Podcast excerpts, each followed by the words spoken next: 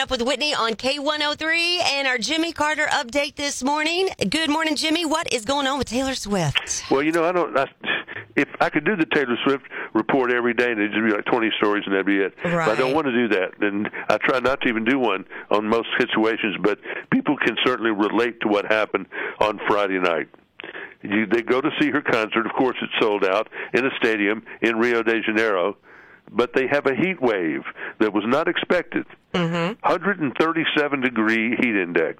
A girl on the front row passed out, went into cardiac arrest, 40 minutes of CPR, and she died. They were having to hand out water. I mean, it was sounds like a pretty crazy crazy day. That's awful. And uh, they canceled the next night, and uh, and then I guess I called the weather service this morning. They said 74 going to 80 today. day. That's more like it. Must have been some type of you know freaky weather thing that that happens down there. But wow, so. Taylor was not going to go to the Philadelphia game, you know, to be in Phil wherever they're playing this one tonight. She's not going to be there. She's staying down in South America. I think she's got shows uh, in another part of Brazil coming up. Uh, Garth Brooks was on CBS yesterday morning with Jane Pauley on CBS Sunday morning. They were at his new honky tonk that's about to quasi open on Friday with a, the concert by the band, and then they're going to close it back up again and finish building it.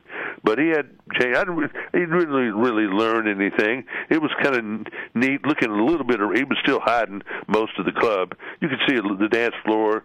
You could see. Uh, not much else. One of the bars, but it's going to be a little while before we get the big show down there. But he he seemed he did say this, and it was controversial to a point, and he had said it before, but she brought it up.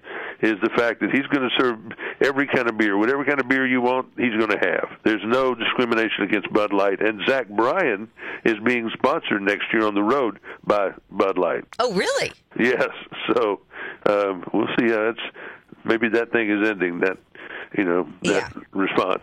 Dolly Parton, she was on the stage uh, walking out in front of 101,000 people on Saturday. 101,000 people screaming the song "Rocky Top." I have to decide whether I would rather be uh, at the Taylor Swift convention or be there with 101,000 people singing Rocky Top. It'd be a. I have to think about it for a few minutes.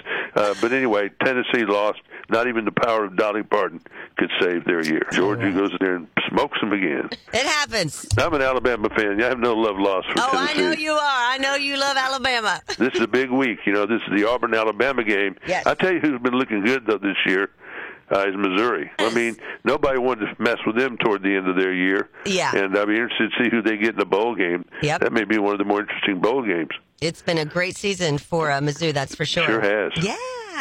Okie dokie. All right, Jimmy, have a great Monday. We'll chat with you in the morning. See you tomorrow. Bye bye. And that's your Jimmy Carter update. Thanks for waking up with Whitney on K103.